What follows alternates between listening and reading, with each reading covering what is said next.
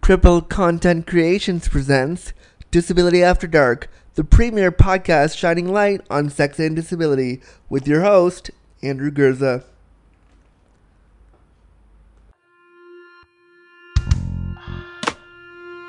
Disability After Dark with Andrew Gurza, shining a bright light on sex and disability.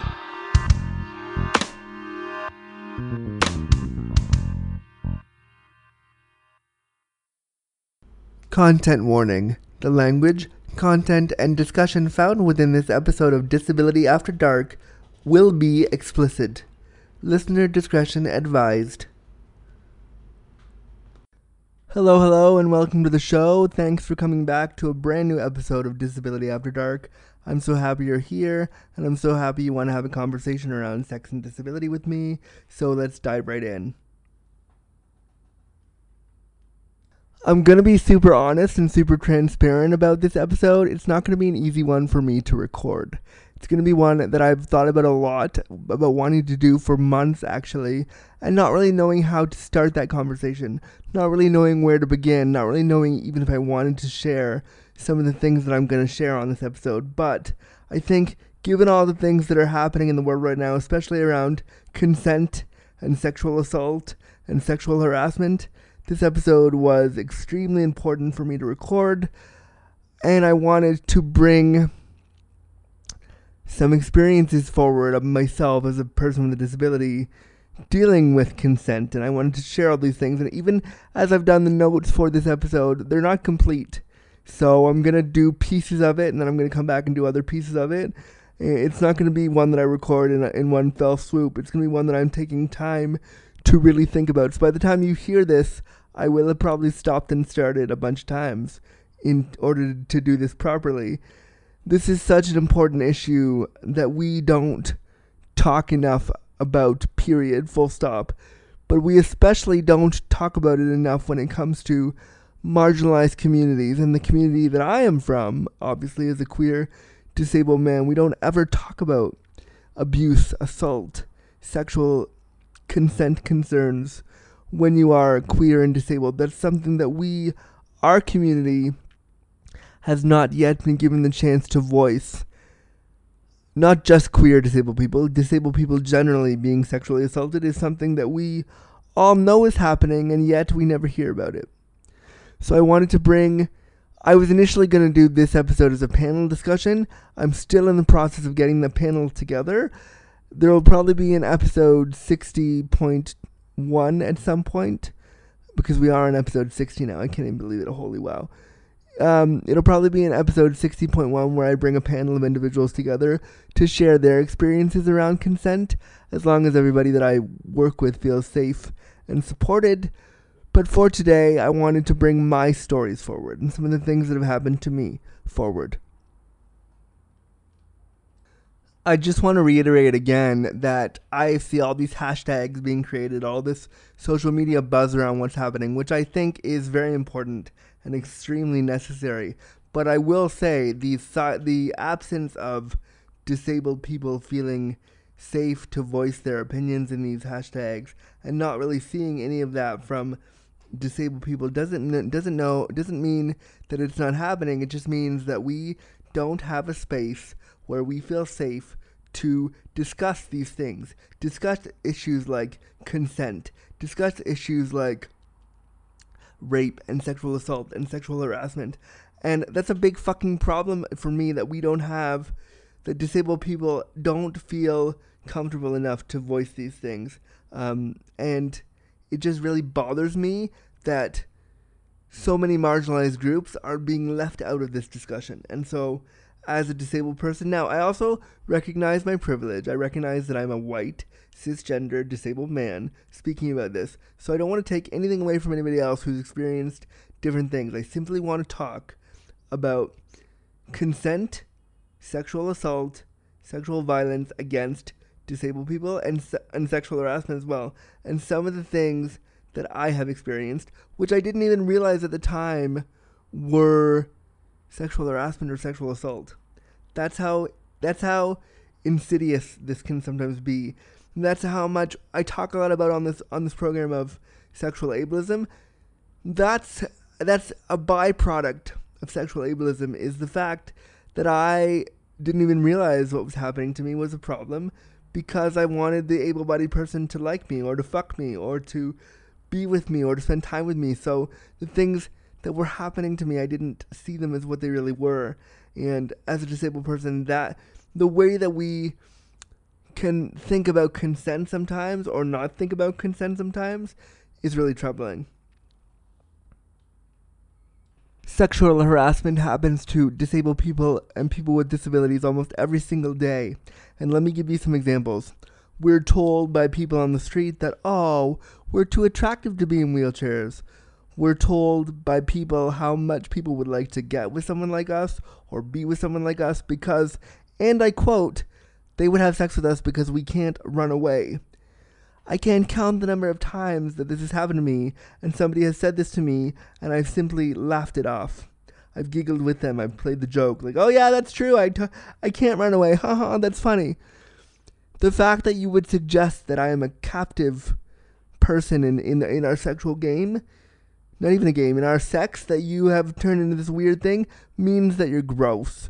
It means that you are a predator. It means that I should never be joking with you and being complicit in this kind of discussion around sexual assault. But that is an effect of sexual ableism. That's an effect right there, that I would laugh along with the person who's basically saying that, oh, you can't run away. So, haha, that's happened to me a number of times with a number of attractive suitors, people that I was literally in bed with as they said this. And I'd be like, what the? That's not funny. But I would be laughing along with them thinking, oh, it is funny because the able-bodied person said so, so I should laugh along. And I didn't even realize how scary it was until I started thinking about how many times it's happened to me and how many times I didn't think anything of it until I started thinking about it for this podcast. I was like, wow, there's a lot of things that happen. There's a lot of times that particularly happened to me that I was like, this is not okay. This is not all right. I also believe that when we as disabled people consider consent, it doesn't look the same for us as disabled people as it would for a non-disabled person. It just doesn't look the same. It doesn't look the same when it comes to sexuality, sex, the act of sex, or touch itself, in my humble opinion. Sex or simply intimate touch, as we've talked about, if you go back to, I want to say it's episode... I think it's in like episode 20 or 21 or something where I do a whole episode on touch and how important touch is. We talk about intimate touch and we talk about that sexuality and intimate touch is something that could only happen every 3, 6, 12 months or maybe longer. So when it does happen for us as disabled people and for me especially, these are feelings that I identify with quite strongly. When it does happen, I'm often in a daze with the mentality of, I guess I have to take what comes no matter what, because I might not have sex again for a while. There's a knowledge that this thing you're getting is like a treat. It's a thing you're getting that's like this sacred thing that you have to engage in whatever form it comes in, because you don't have a chance to do otherwise, and that's what really, for me a lot of the time, that's what consent looks like. And I understand the theoretical confines of consent as in yes and no. And if I say no, that means no. And if I say yes, that means yes. That's a theoretical construct. In real life, consent is so much more complicated than that. And especially when you're disabled and dealing with your own internalized ableism and sexual ableism and all these different things swirling around while also wanting to just get your rocks off, consent can look like a whole different beast altogether. I also believe that while saying no and the act of saying no and refusing advances when you don't want them is something that we all should have access to, whether we're disabled or non-disabled.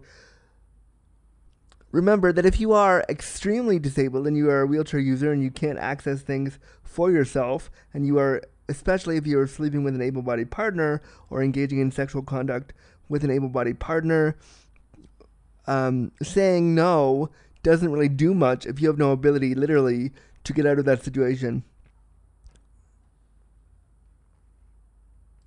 There's a lot more to come on this episode of Disability After Dark, but first, we're going to play some ads from our awesome sponsor and some great listeners. So we'll do that and we'll be right back on Disability After Dark, the podcast shining light on sex and disability with your host, Andrew Gurza.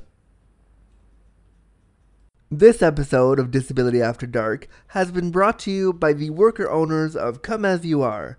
Come As You Are has the peculiar distinction of being the world's only worker-owned cooperative sex shop.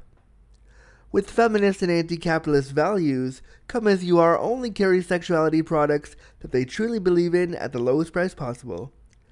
Get free shipping at www.comeasyouare.com using coupon code AFTERDARK. Hi, my name is Laura Bain, partially blind and partially cool in Halifax, and I listen to Disability After Dark, the podcast to shine a bright light on sex and disability. Hey there, Disability After Dark listeners. Just want to let you know that we've had the podcast out for over a year now, and I've been kind of lackadaisical in putting together a Facebook page. I typically post all the stuff on my personal Facebook page, and that was getting both annoying for people and annoying for me to do. So I've created a proper Facebook page for the podcast where I'll post mostly about what we're doing and what the episodes are going to be about and thoughts I have for episodes and questions for episodes. And I really want all of you to head on over there. So it's just brand new, just created. It's facebook.com/disabilityafterdark. Really simple. Head on over there, like the page, leave your comments, suggestions, your reviews, your constructive feedback. It's an open page right now. I'm going to make sure that people are nice and respectful and polite on the page. I'm going to also moderate it myself for a while, and if anybody wants to help with that, let me know. But there's a brand spanking new Facebook page for the podcast. Once again, facebook.com/disabilityafterdark. Thanks so much. I want to say thank you to our sponsors for being awesome sponsors. The Come As You Are Cooperative, who are really amazing and do a lot of work around sexuality and disability. They're a sponsor, great. I want to say thank you to anybody who created a podcast bumper where they said, "Hi, my name is so-and-so and I listen to Disability After Dark." You can record that on your phone or wherever you record your voice doing awesome things. So if you want to do one, let me know. Send me an email at andrew@andrewgurza.com. Shoot me a tweet. Let me know and I'll be happy to send you the copy of what to say, and we'll get it on an upcoming episode. Thank you. I also, because I haven't done it in a while and I really should, I want to thank anybody who has pledged their money to my Patreon page. I really, really appreciate it. You know who you are. I have some great Patreon pledgers. I want to give you more. I want to be able to provide you with more stuff and more perks and things. So let me know what would make perks really good for you via Patreon. That's patreon.com/Andrew Gurza. Let me know what kind of stuff I can offer for you. Like, do you want merchandise? Do you want buttons? Do you want guest spots on the show?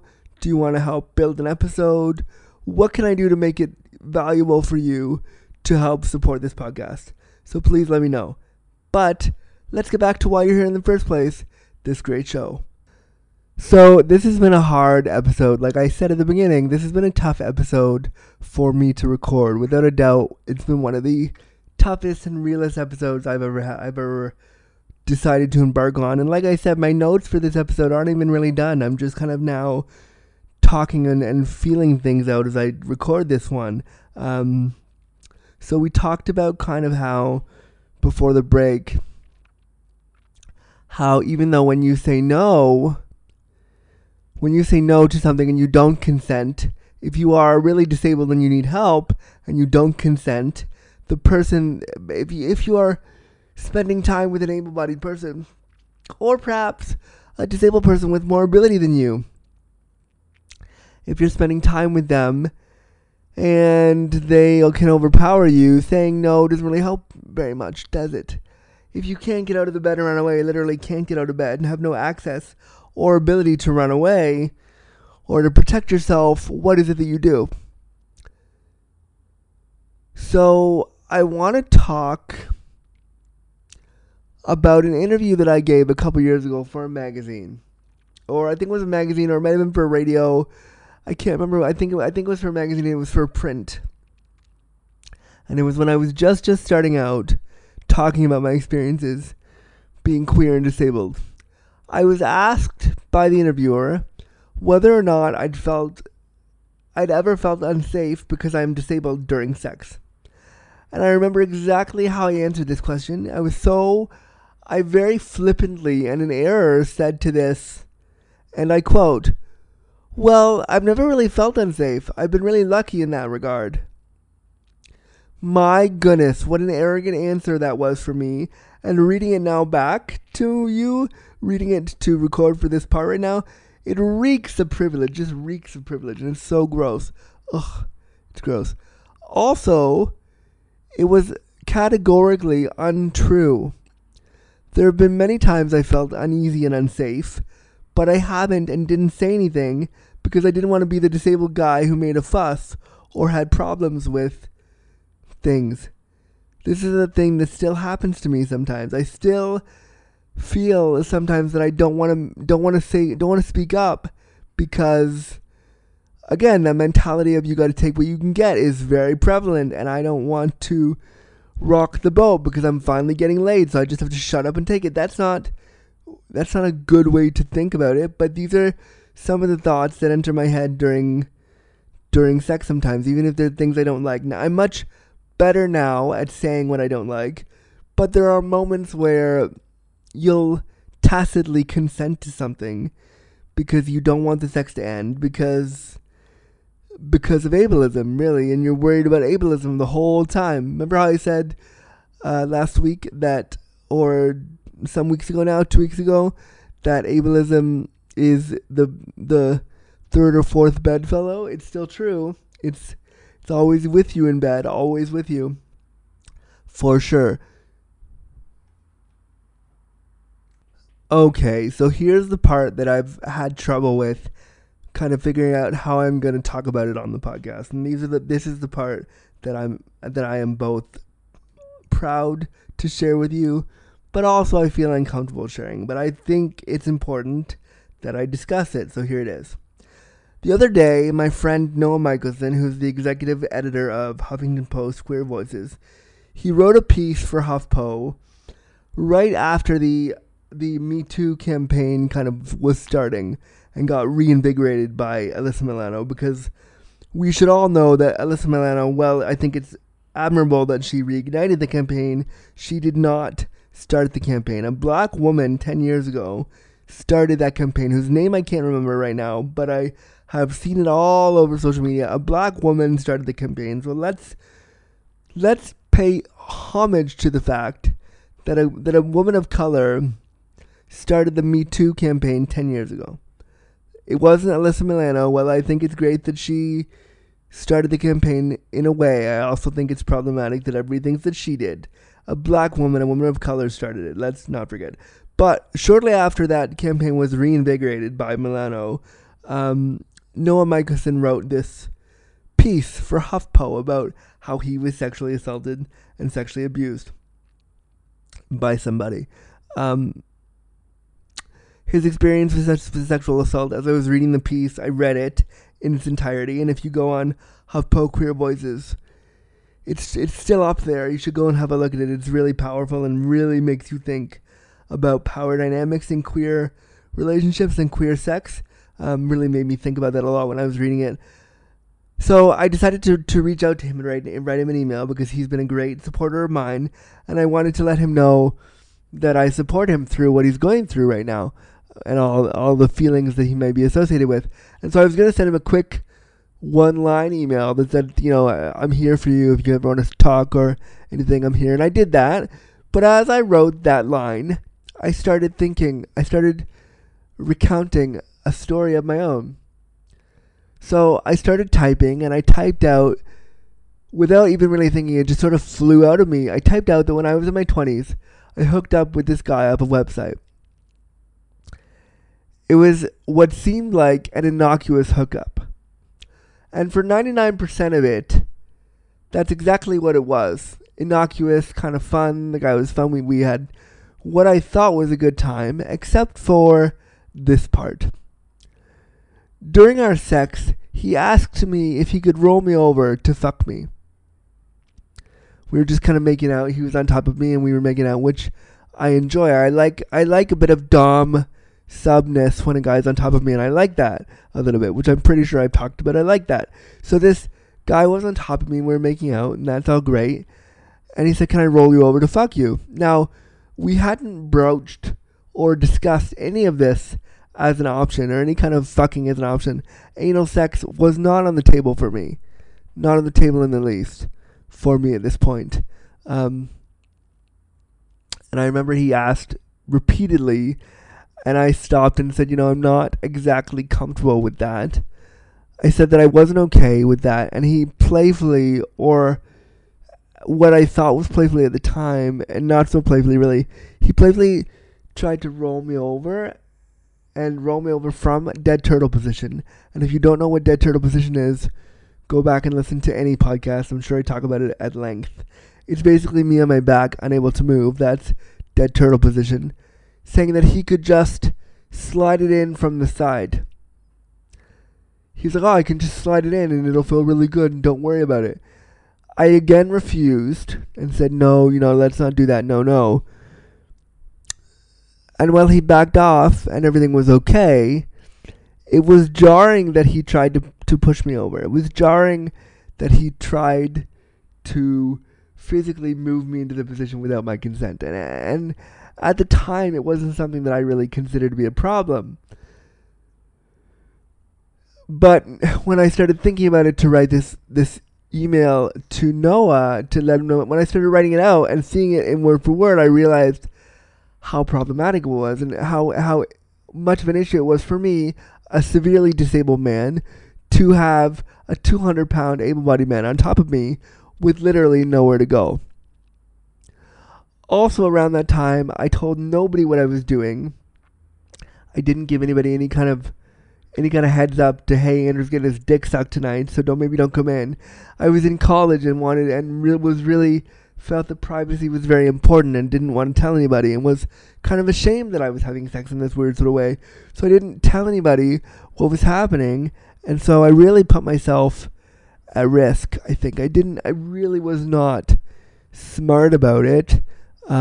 And sending this email to Noah and writing that out, I realized how close I could have come to being raped or assaulted more readily, and it's something that I have been thinking about for a few days since sending that email to Noah, and realizing how vulnerable I actually was.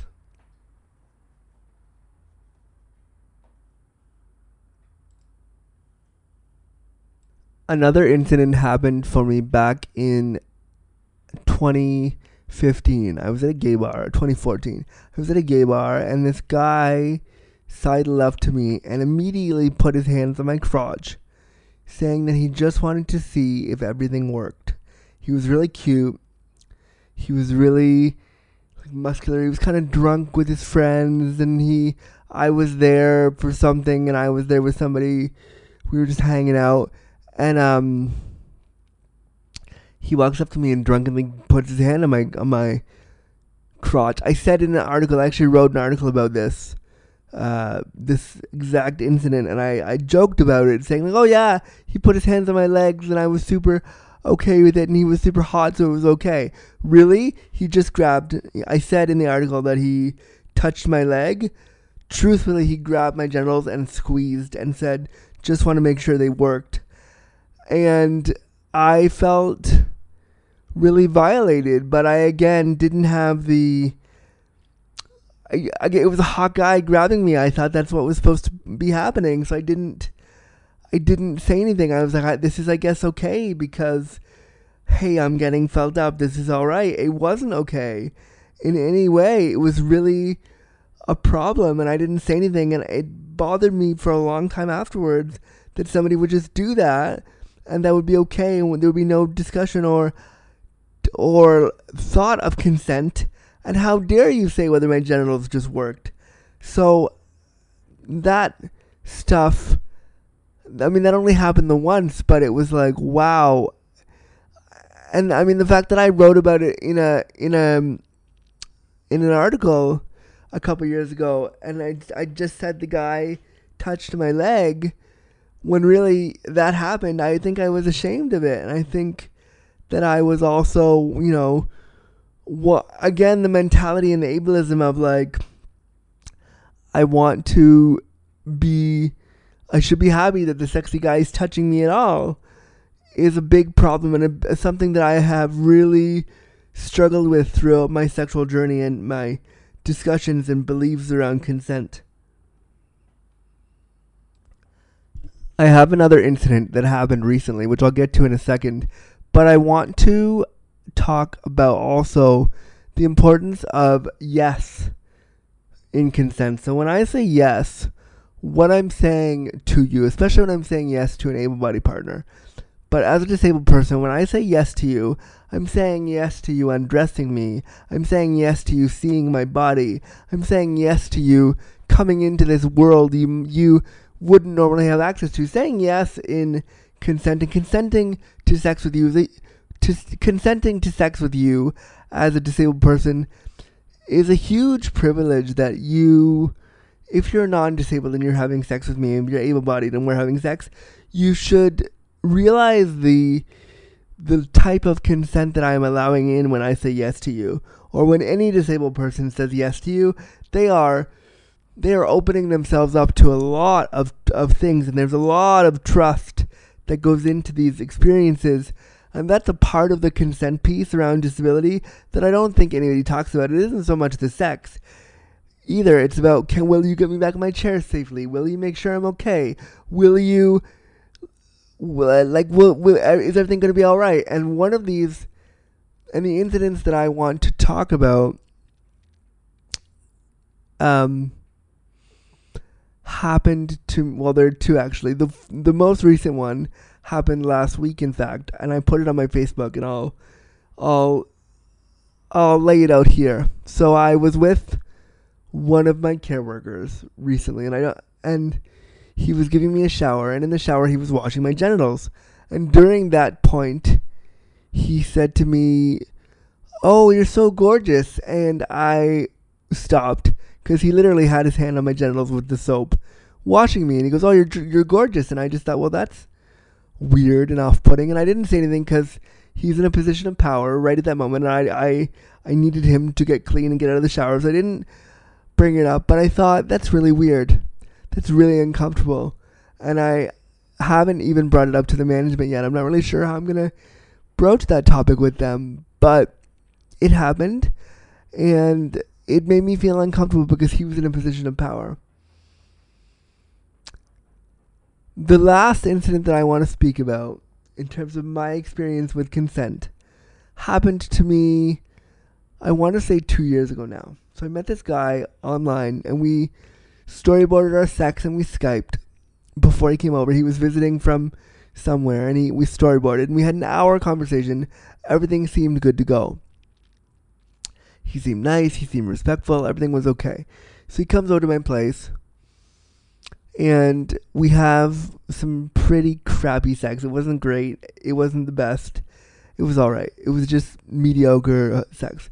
So then at the end of the sex, he stands up and goes, "Where are your scissors?" And I said, "Excuse me, what?" He goes, "I'm going to get your scissors for a minute. Can you hang on?" And I am completely naked at this point, in the dead turtle position in my bed, thinking he's going to get scissors? Why? What for? He goes into my kitchen, and I could hear him rustling through where the scissors are. And he goes and gets my scissors, and he goes, "I have to cut your sideburns because you look dirty. You look unkempt and dirty." So he cut my sideburns for me, and then he left. And he whispers in my ear as he leaves, "You have to take better care of yourself." And I just thought, well, that's creepy and weird. But it just shows you the kind of, and I share that story and those two stories to show you the power dynamics that people with disabilities put themselves when they engage in sex with somebody who is either non-disabled or has more abilities than them. And so I just wanted to share those instances to let you know that these types of things happen to disabled people all the time when they try to engage in sexuality. These types of microaggressions or macroaggressions or, you know, sexual harassment and assaults happen all the time to disabled people, but we don't often get to talk about them. So I just wanted to I don't really have much else to say. I just wanted to share those two pieces. I would recommend that if you are a disabled person engaging in sex, and you want to have a private thing, I still think you should tell somebody about it. Still think you should make a plan. We need to also talk about how disabled people can protect themselves. I want to bring this up in the next installment of this discussion when I have the panel together, because I think that'll be a great part of the discussion. So when I ever get that episode going, which will be hopefully in a few weeks, then we can talk about that, because I want to see how other disabled people deal with consent. And if you are a disabled person dealing with issues of sexual assault, rape, sexual harassment, consent issues, and you want to be on this panel, let me know. We can do it remotely, and I'd love to have you be a part of it. So thanks for coming out and listening to this episode, this really tough episode to record about consent and disability, and my journey through consent and disability as a queer cripple. Thank you so much for listening. Just a brief production note: for the last 10 episodes, you've listened to them every 2 weeks, and I've decided for the last few, actually it was less than that, for the last 7 episodes, you've listened to them every 2 weeks on Monday. It's going to be sporadic now. It's going to be every Monday, either once per week or once every other week. That's kind of the schedule I'm going to go on, because some of them I like so much I want to share them with you immediately because they're so good. I want to share them with you once a week or once every other week, depending on the guest, depending on the topic, depending on how much I love it, all those things. So just wanted to let you know that it'll be once every week or every other week on Mondays at 5 a.m. wherever you get your podcasts. Thanks. Just a brief little production note before we actually end this episode. I've decided to do the podcast on either a weekly or every other week basis. So a weekly or bi-weekly basis. So you may hear it every week or you may hear it every other week, depending on the guest, depending on the topic, depending on how much I want you to hear it. You may hear it on that cycle. So, because for the last 3 weeks, I think I've been doing it every week because I love the topic so much.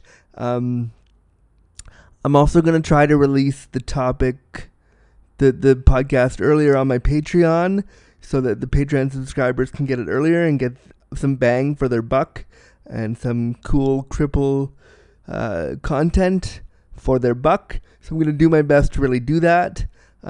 Just wanted to let you know that it'll be either every week or every other week now on Mondays at 5 a.m. Eastern Standard Time. Thanks. Thanks for listening to this episode of Disability After Dark, the podcast to shine a bright light on sex and disability. If you like what you hear and want to hear more, read my blogs, or book me to bring disability to you, head over to www.andrewgurza.com. Also, if you're listening to this in iTunes, please rate and review us so more people can find the show. Copyright notice. This program was created and produced by Andrew Gurza and Cripple Content Creations. Any and all materials, including graphics, music, and audio recordings, are property of the owner and cannot be used or distributed without express permission.